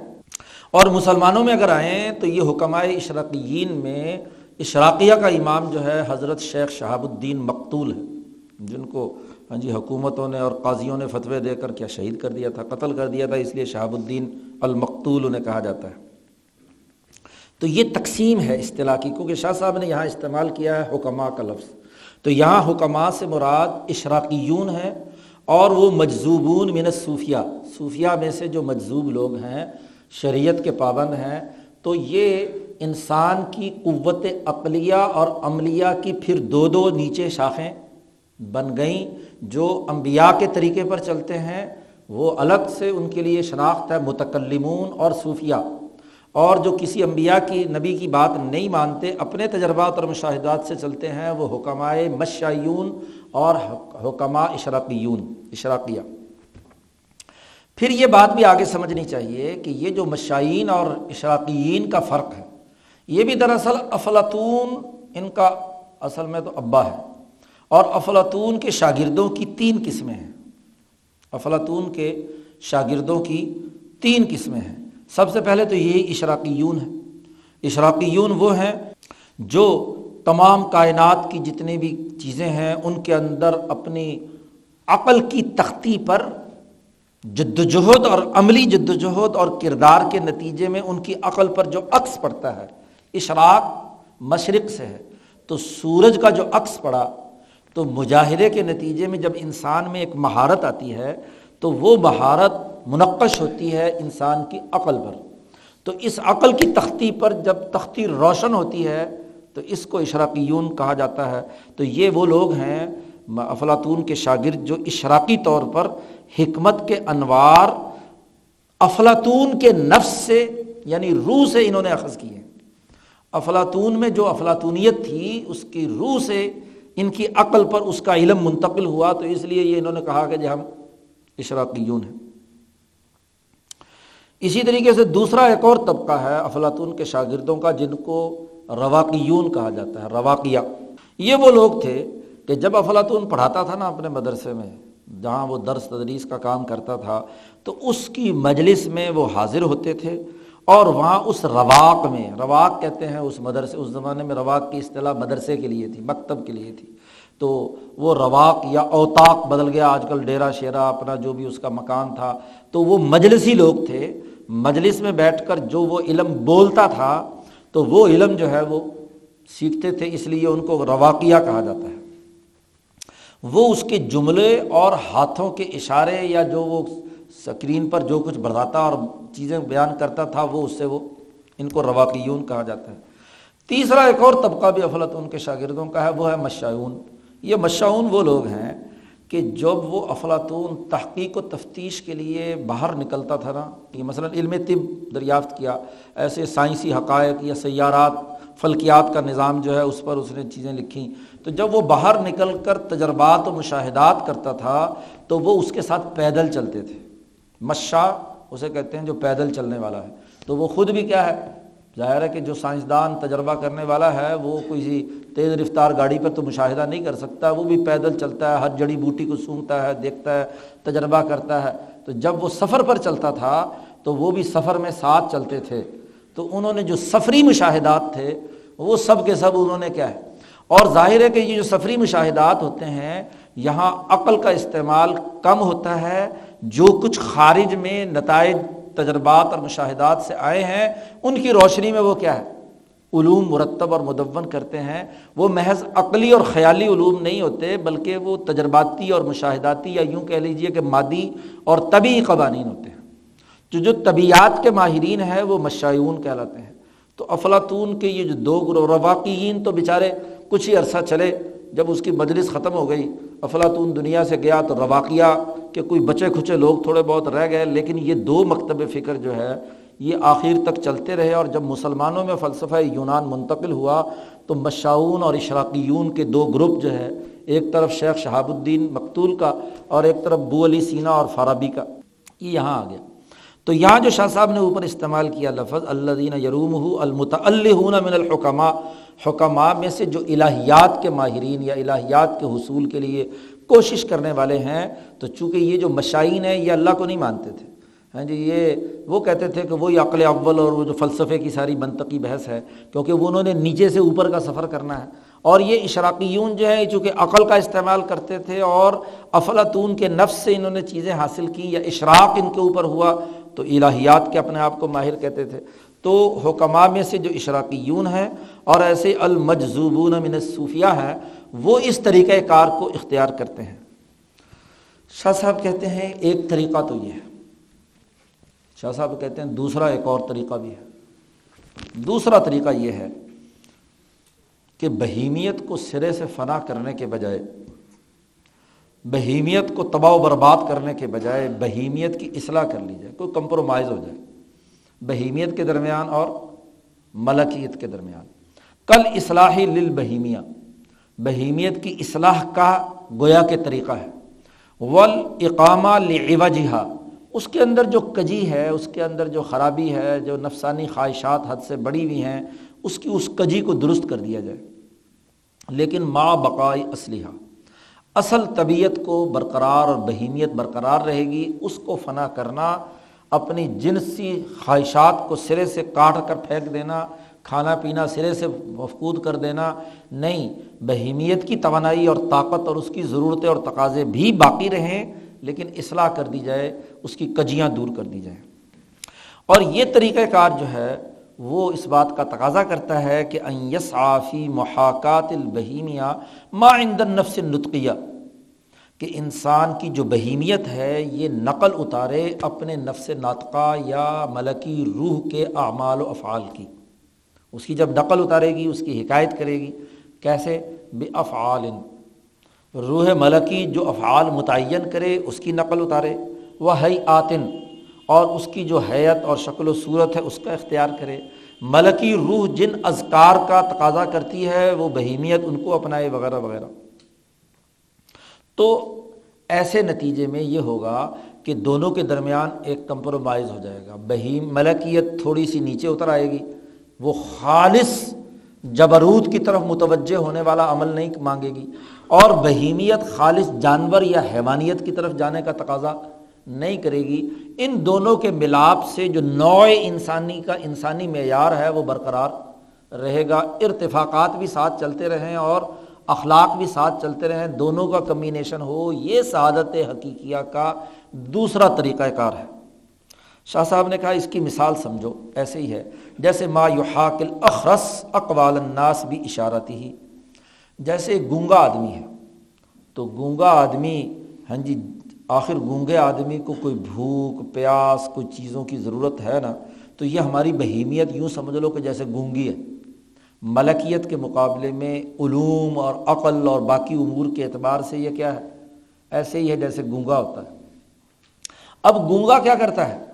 انسانوں کو اپنی بات سمجھانے کے لیے وہ ہاں جی ہاتھوں کے اشارے سے، منہ کی بناوٹ سے ہاں جی طرح طرح سے کسی انگلی کے اس طرح کرنے سے وہ کچھ نہ کچھ کیا ہے، اپنا مطلب سمجھاتا ہے، جس سے لوگ سمجھ لیتے ہیں کہ بھئی یہ کیا بول رہا ہے۔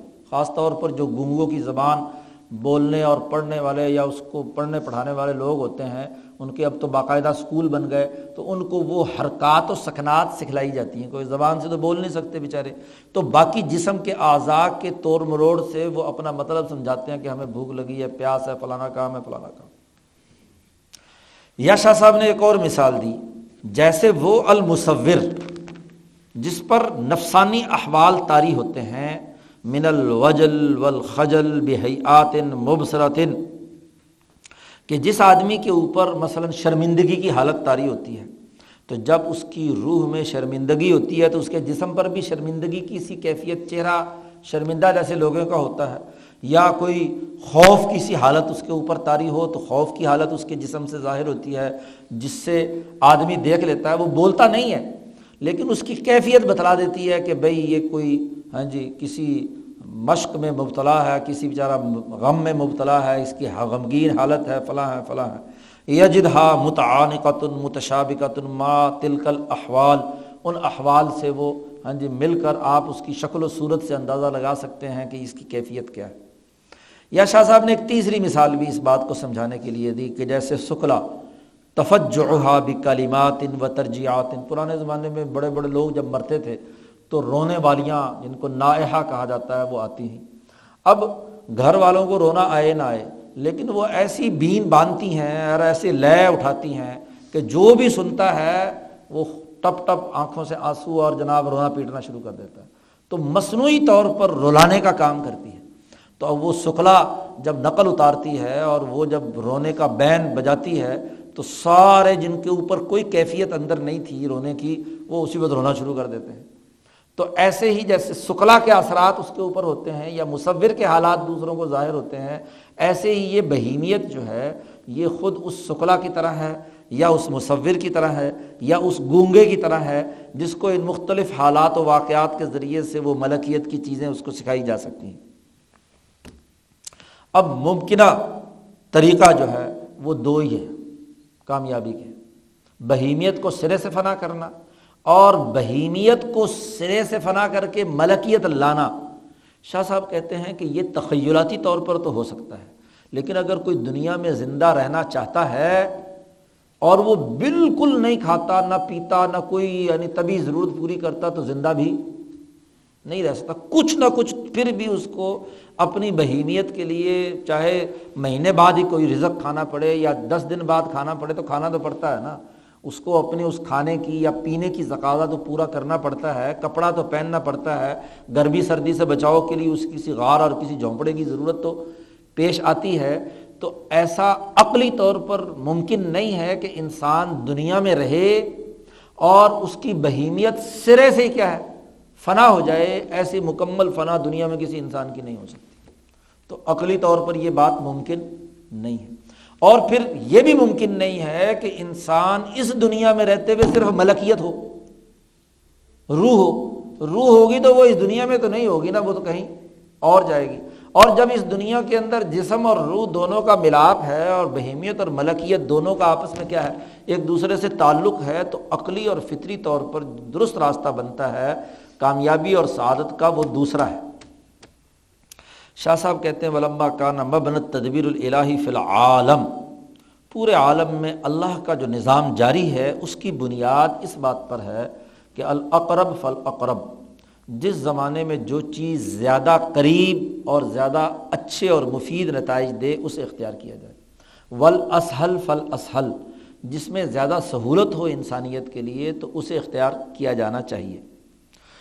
اور اللہ تبارک و تعالیٰ کی اس کائنات کی تدبیر کیا لازمی تقاضا یہ بھی ہے کہ ان نظر الا اصلاحی ما یجری مجرا جملہ افراد دون شاذہ والفاظہ۔ اور اللہ کی نظر اس کامیاب انسان کو بنانے کے لیے اور اصلاح کے لیے یہ ہے کہ ایسا طریقہ کار وضع کیا جائے کہ تمام انسانوں کے لیے اس پر چلنا آسان ہو۔ نہ یہ کہ کوئی انفرادی طور پر اللہ ماشاء اللہ ایک دو آدمی یہ کام کر سکیں۔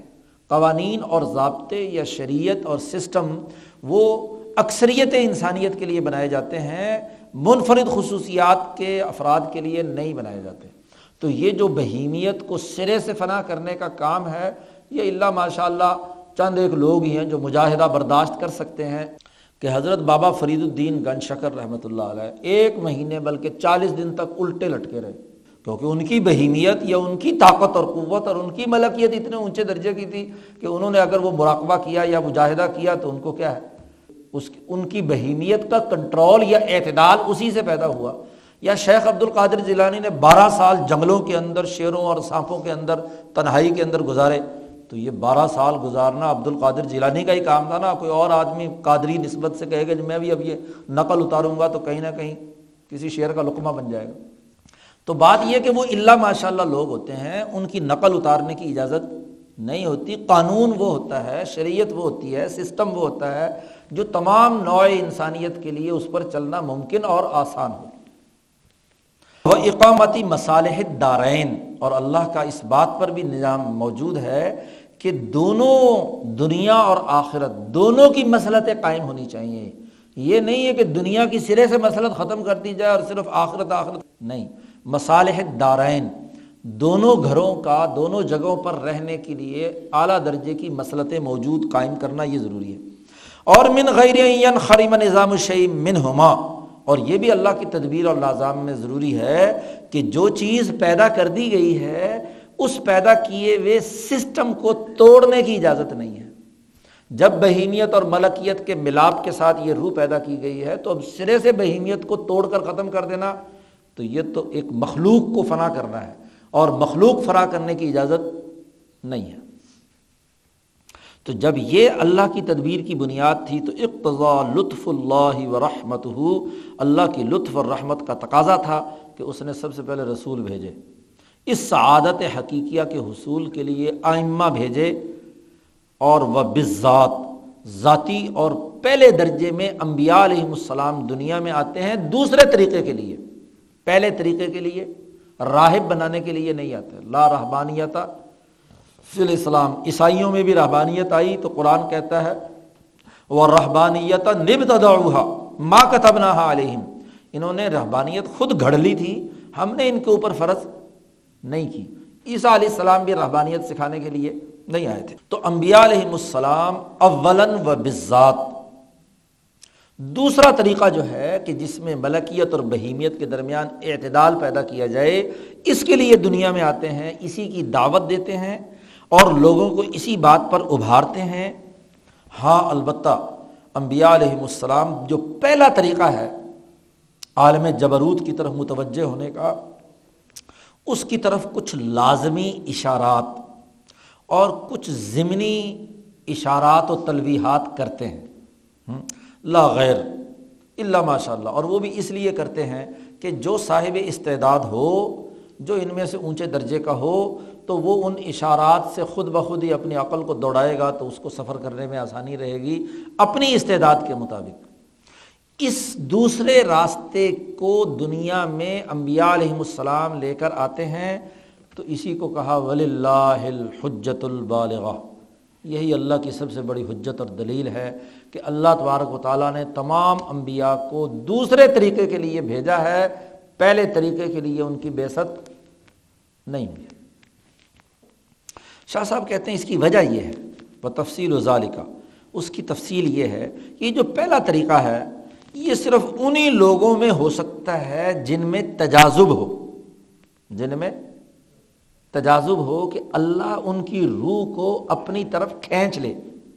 اور ہر انسان کی روح ایسی نہیں ہے کہ اللہ تبارک و تعالیٰ ان کی روح کو اپنی طرف کھینچے۔ ایسے مجذوب مجذوب اسے کہتے ہیں جس کو کھینچ لیا گیا ہو۔ وہ براد الہی ہوتا ہے۔ اس کا اپنا کوئی عمل دخل نہیں ہوتا۔ اور یہ وہ بھی ہوتا ہے، یہ کسبی نہیں ہوتا۔ اور وہ قلیل ماہم اور وہ بہت تھوڑے سے لوگ ہوتے ہیں۔ اور اس کی وجہ سے بر ریاضات شاقت بڑی مشقت انگیز ریاستیں کرنی پڑتی ہیں۔ اور وہ تفرق قوی، مکمل طور پر اس کو دنیا کے تمام کاموں سے فارغ ہونا بھی لازمی اور ضروری ہے۔ اور وہ قلیل المن فالحہ بہت تھوڑے لوگ ہیں کہ جن کا وقت صرف اسی کام کے لیے فارغ ہو کہ وہ اللہ کی طرف ہر وقت متوجہ رہیں اور بڑی بڑی مصیبت اور مشقتوں والی ریاضتیں کرنے کی ان کے اندر صلاحیت اور استعداد ہو۔ ہاں ولا تتم اللہ بھی تقدیمی جملت ان صالحتم ثانیہ اور پھر یہ مجزوم لوگ بھی پہلے طریقے کے مطابق اس وقت تک مکمل نہیں ہوتے جب تک کہ دوسرے طریقے کے مطابق کچھ نہ کچھ اپنی بہیمیت کو کھانے پینے اور گرمی سردی سے بچاؤ کے لیے کسی مکان کو استعمال کرنے کا کام نہ کریں۔ تو جب بہیمیت کا استعمال ہے ہی بقا کے لیے تو تھوڑا استعمال کیا اور زیادہ استعمال کیا تو کیوں نہ اس بہیمیت کی اصلاح کر لی جائے۔ اور شاہ صاحب کہتے ہیں، پھر دوسری بات یہ بھی ہے کہ اگر آدمی پہلے طریقہ کار کو اختیار کرے تو پھر دو کامیابیوں میں سے ایک کامیابی ختم ہو جائے گی۔ اور وہ کیا ہے؟ دنیا کے ارتفاقات تباہ ہو جائیں گے۔ ایسے آدمی کی جو غاروں کھو میں بیٹھا ہوا جس نے نہ شادی کی، نہ بچے، نہ لینا نہ اس کی نسل چلے گی، نہ اس کا کوئی رشتہ دار ہوگا، نہ کوئی ارتفاق کا بوجھ ہوگا، نہ کھانے پینے کی کوئی مصیبت ہوگی، نہ لینا نہ دینا، پتے کھا کے بے شک گزارا کرے، لیکن بس اسٹاپ ہو گیا۔ ان نشانیہ کا حول ابتر اس کا سلسلہ تو کیا ہو گیا سرے سے؟ ختم ہو گیا۔ تو ایک تو دنیا میں ارتفاقات کی اصلاح کی کامیابی سے وہ محروم رہ گیا۔ اور وہ اصلاح نفس للآخرہ۔ اور جب یہ نہیں ہے تو آخرت کے نفس سے بھی کیا ہے؟ آخرت کی کامیابی سے بھی رہ گیا۔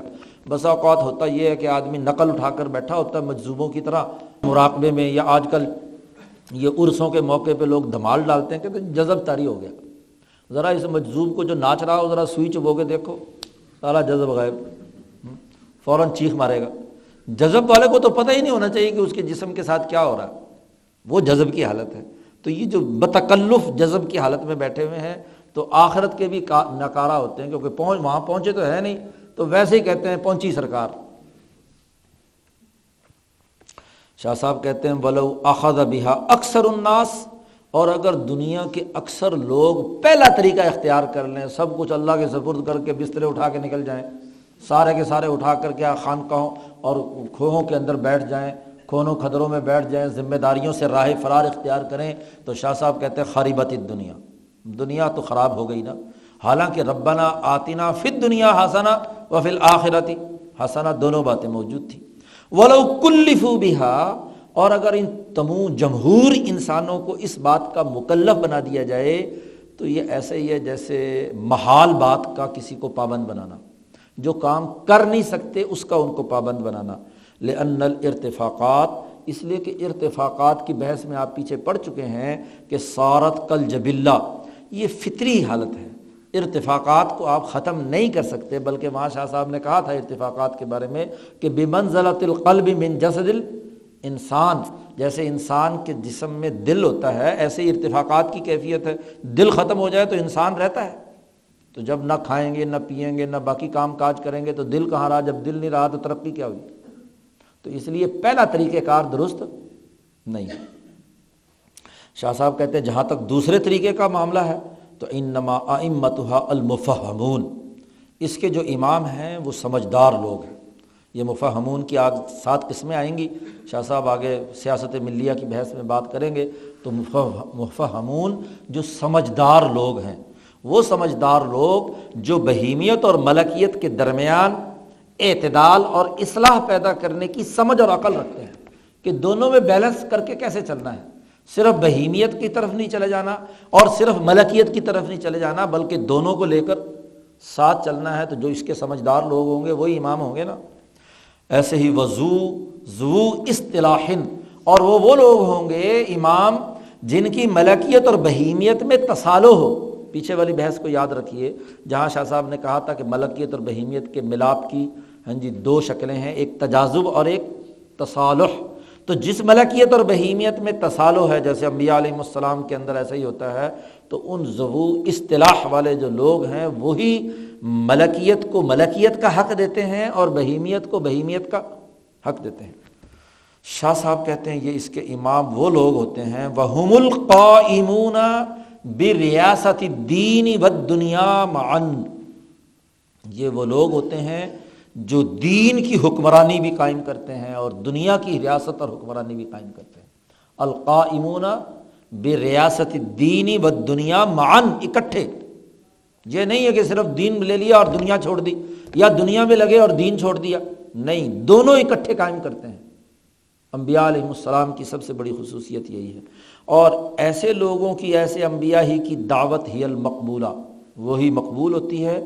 اور انہی کا طریقہ کار کی اتباع کی جاتی ہے۔ سنن سنت ہم ہی المتبا اور وین حسرفیہ کمال المستحلین من السابقین و صحاب الیمین۔ اور پھر اسی کے اندر تمام ان لوگوں کی جن کی روحوں میں تصالو پایا جاتا ہے، ان کو کمال حاصل ہوتا ہے۔ وہ چاہے سابقین الاولین ہوں یا اصحاب الیمین، جن کے دائیں ہاتھ میں نمایاں اعمال ہونا ہے۔ اور شاہ صاحب کہتے ہیں وہ اکثر الناسی وجوداً۔ اور یہ لوگ اپنے وجود کے اعتبار سے اکثریت رکھتے ہیں۔ اور شاہ صاحب کہتے ہیں یہ دوسرا طریقہ ایسا ہے کہ جس میں ہر ذہین اور ہر غبی آدمی بھی کام کر سکتا ہے۔ یہ تمکن منہا ازکی والغبی۔ ذہین بھی ہو اور غبی اور کمزور بھی ہو ذہنی طور پر۔ والمشتغل والفارغ۔ جو کاموں میں مشغول ہے وہ بھی اور جو کاموں سے فارغ ہے۔ اب مثلاً پانچ وقت کی نماز رکھی ہے۔ تو مشغول بھی پڑھ سکتا ہے اور فارغ بھی پڑھ سکتا ہے، ذہین بھی پڑھ سکتا ہے، غبی بھی پڑھ سکتا ہے۔ ولا حرج فیحہ اور اس میں کوئی حرج کی بات باقی اوقات میں اپنا کاروبار کریں، تجارت کریں، باقی کام کاج کریں، اور نماز کے وقت میں نماز پڑھیں۔ اور ایسے ہی و تک العبد فی استقامتی نفسی ہی اور پھر بندے کے اندر استقامت بھی پیدا ہوتی ہے۔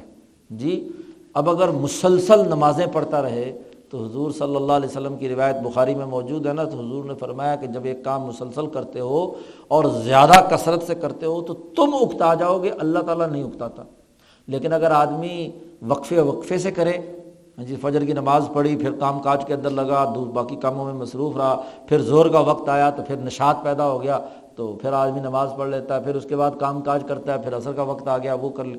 تو وقفے وقفے سے آتے ہیں تو اس کے اندر نشاط بھی پیدا ہوتی ہے اور مہارت بھی پیدا ہوتا ہے۔ ابھی دنیا کا کام کیا آپ نے، ابھی کیا ہے؟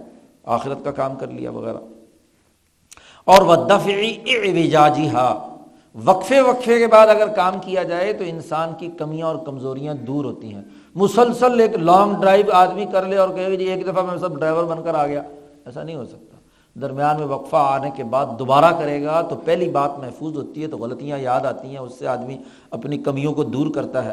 اور ایسے ہی ودف العلام المتوقع فلم عاد انہا اور وہ تمام مصیبتیں جو آخرت میں اس کو ہونے والی ہیں، ان کو دور کرنے کا بھی اس کو بار بار وقفے سے کیا ہے۔ طریقۂ کار پتہ چل جاتا ہے۔ عزلک النفس افعال ملکیت۔ اس لیے کہ ہر نفس کے ایسے افعال ہیں کہ جس کی وجہ سے انسان کی ملکیت لذت حاصل کرتی ہے، نعمت میں مبتلا ہوتی ہے۔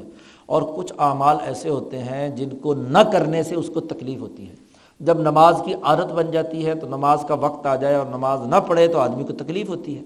جب ملکیت کو عادت بن گئی، بہیمیت کو عادت بن گئی۔ شاہ صاحب کہتے ہیں وہ اماں احکام التجرد یہاں پر ایک سوال کا جواب دیا ہے کہ بھائی اگر آپ دوسرا طریقہ اختیار کرتے ہیں اور بہیمیت کو بھی زندہ رکھتے ہیں اور دنیا کی اصلاح بھی کرنا چاہتے ہیں، تو وہ جو تجرد ہے یعنی خالصتاً اللہ کے ساتھ تعلق ہے، تو وہ تو پھر پیدا نہیں ہو سکتا، کیونکہ وہ آدمی ہر وقت وہ کام کاج لگے ہوئے ہیں ساتھ، تو وہ جو بالکل یکسوئی ذات باری تعالیٰ کی طرف اور انسان مادی دنیا سے بالکل فارغ ہو کر اللہ کی طرف متوجہ ہو تو وہ تو نہیں ہو سکتا۔ تو یہ تو گڑبڑ ہو گئی۔ ہاں جی دنیا کا کام کرتے کرتے آخرت کے کام کا جو اعلیٰ معیار ہے وہ چھوڑ دیا۔ تو شاہ صاحب نے بڑا اچھا جواب دیا۔ شاہ صاحب نے کہا کہ بھائی، اس دنیا میں تمہیں مجرد انل مادہ یا محض روح کے تقاضے پیدا کرنے کے لیے نہیں ڈالا گیا۔ یہ سارا کام تو مرنے کے بعد خود بخود، جب تمہارا جسم ختم ہو جائے گا تو آگے جا کر کام ہی کیا کرنا ہے قبر میں اور برزخ میں۔ پھر مجرد انل مادہ ہو کر پھر وہاں ہاں جی اللہ کی طرف متوجہ رہنا۔ تو وہ تو قبر کے اندر سارے کام ہونے فصی القی الحا نشعت القبری والحشر۔ قبر اور حشر کی جتنی نشاعت ہیں، ان کے اندر نفس اسی کام کے اندر تو مشغول ہوگا۔ من حیث اللہ یدری بجب اگرچہ اس وقت وہ اس کو نہیں جانتا، اس انسان اپنی جبلت کی وجہ سے، لیکن مستقبل میں ظاہر جسم اس کا جدا ہو جانا ہے، روح اکیلی رہنی ہے، تو روح نے وہاں جا کر کام ہی کیا کرنا ہے؟ وہی کام کرنا ہے جو احکام تجرد کا ہے، اللہ کی طرف متوجہ ہونے کا ہے۔ جیسے شاہ صاحب کہتے ہیں کہ یہاں نیچے ایک مثال شاہ صاحب نے دی، جیسے بچہ ہے مثلاً۔ اب بچہ جو بچپنے کی حالت میں کام کاج کرتا ہے، شرارتیں کرتا ہے، ادھر ادھر کے کام کاج کرتا ہے تو اب اسے بالغ ہونے کے بعد جو ایک انسان کے اندر چیزیں پیدا ہونی ہیں، اب کہیں گے جی اس بچے کو پہلے ہی بالغ بنا دیا جائے۔ جیسے آج کل یورپ والے کہتے ہیں جی چھ سال، سات سال کے بچے کو جنسی تعلیم دے دو۔ وہ ابھی وہ جنس کے قابل تو ہوا نہیں، تو جنسی تعلیم دینے کا کیا مطلب ہے؟ جب ہوگا تو خود بخود کیا، جب وہاں پہنچے گا تو خود بخود فطری اور طبی طور پر ساری چیزیں سیکھ جائے گا۔ تو یہ جو صوفی لوگ یہ کہتے ہیں کہ بھائی اس دنیا میں رہتے ہوئے مجرد المادہ ہو جائے، خالی روح ہو جائے تو یہ تو فضول لغ بات ہے۔ شاہ صاحب نے کہا، اس کا کام تو ہونا ہے نشعات القبری والحشر میں۔ اگرچہ اس وقت دنیا میں وہ نہیں جانتا کہ اسے اس طرح کی حالت میں وہاں رہنا ہے، لیکن فطری طور پر ہونا تو ہے۔ شاہ صاحب نے یہاں پر وہ مشہور شعر لکھا ہے جو عام طور پر صوفیہ پڑھتے ہیں۔ ستب دی لقل ایام ماکنتا جاہلن و یا عطیقہ بالاخبار ملم تزودی۔ ان قریب وہ زمانہ آنے والا ہے کہ جس سے تو اس وقت جاہل ہے۔ یعنی موت کے بعد خالی روح نے ہاں جی وہاں سزا و جزا بھگتنی ہے اور ایسی خبر تیرے سامنے آئے گی کہ جس نے دنیا میں تم نے اس کے لیے کوئی تیاری نہیں کی۔ تو جب انسان دونوں کو سامنے رکھ کر تیاری کرے گا، دنیا اور آخرت دونوں کے لیے، تو دونوں کی تیاری دونوں جگہ پر نتیجہ پیدا کرے گی۔ اور ویسے بھی اد دنیا مزرات الآخرہ دنیا جو ہے وہ آخرت کی کھیتی ہے۔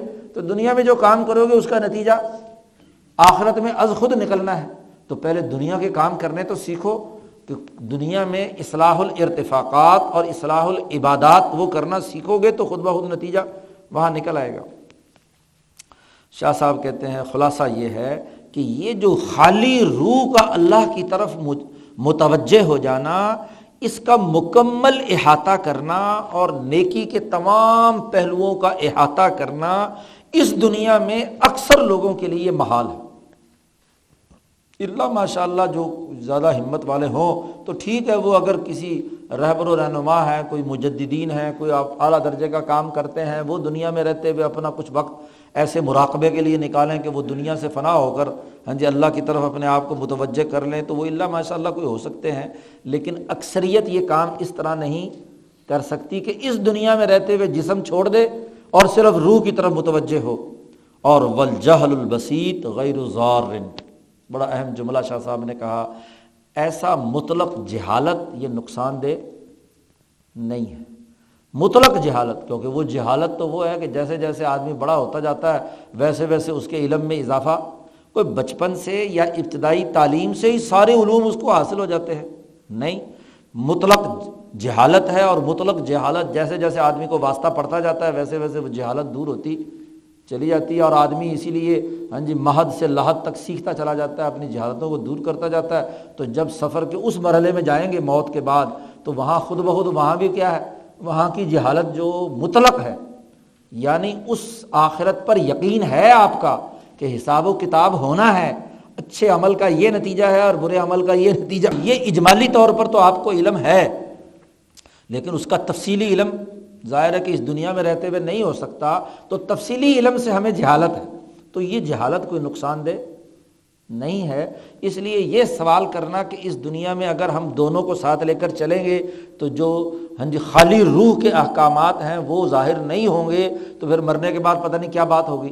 تو شاہ صاحب نے کہا، مرنے کے بعد ہی وہ احکامات آئیں گے تو ٹھیک ہے، کوئی بات نہیں۔ ہاں جی جاہل بسیط غیر رن یہ کوئی نقصان دہ نہیں ہے۔